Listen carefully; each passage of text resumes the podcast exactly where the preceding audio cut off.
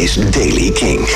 Nieuws over Matt Berninger van The National, Kasabian, The 1975, ACDC en Nick Cave en The Bad Seeds. Dit is de Daily King van maandag 21 oktober.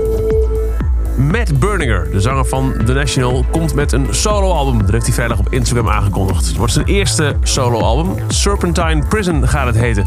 En voor het album kreeg hij hulp van Booker T. Jones. Deze 74 jaar oude producer werd in de jaren 60 wereldberoemd met de band Booker T en MG's.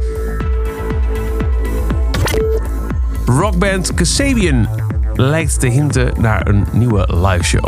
Festileaks meldt dat op Instagram een artwork is te zien van het debuutalbum Kasabian met de tekst Solstice, ook wel de kortste dag van het jaar. En dat lijkt te verwijzen naar de datum 22 december, altijd de kortste dag. Geruchten over een show worden echt geloofwaardig door te kijken naar het verleden, want in 2014 gaf Kasabian ook al een optreden in thuisstad Leicester onder de noemer Summer Solstice. Nu lijkt een nieuw optreden aanstaande. Ook al omdat het bekend is dat Kasabian momenteel werkt aan hun zevende album. Het vorige album, For Crying Out Loud, stamt uit 2017. Nog meer nieuws via Instagram verspreid. Het lijkt erop dat de 1975 deze week met iets nieuws komen. Matty Healy liet het artwork zien van Notes on a Conditional Form. Met de tekst, toen voor het eerst deze Instagram-post werd aangehaald... 5 Days Love. Dat was gisteren 4 Days. Nou, vandaag zal 3 Days komen. En de verwachting is dat er deze week na People en de Greta Thunberg toespraak eigenlijk... een nieuwe track komt van de 1975 die waarschijnlijk Love gaat heten.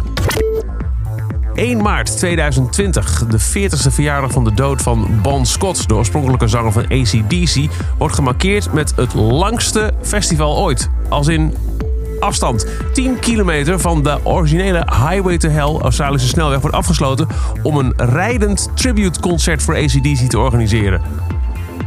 Deze snelweg, die Bon Scott in zijn jeugd regelmatig aflegde, tussen Canning Bridge en Fremantle, wordt het langste festivalpodium ter wereld. Er spelen acht ACD coverbands.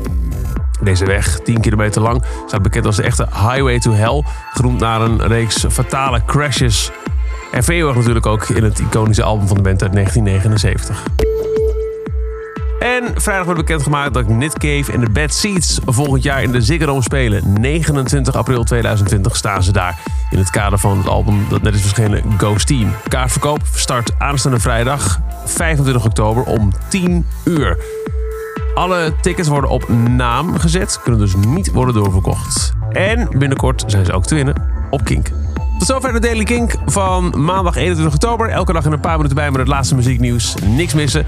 Luister dan dag in dag uit via de Kink-app, kink.nl... of volg deze podcast op Spotify, dan wel in je favoriete podcast-app.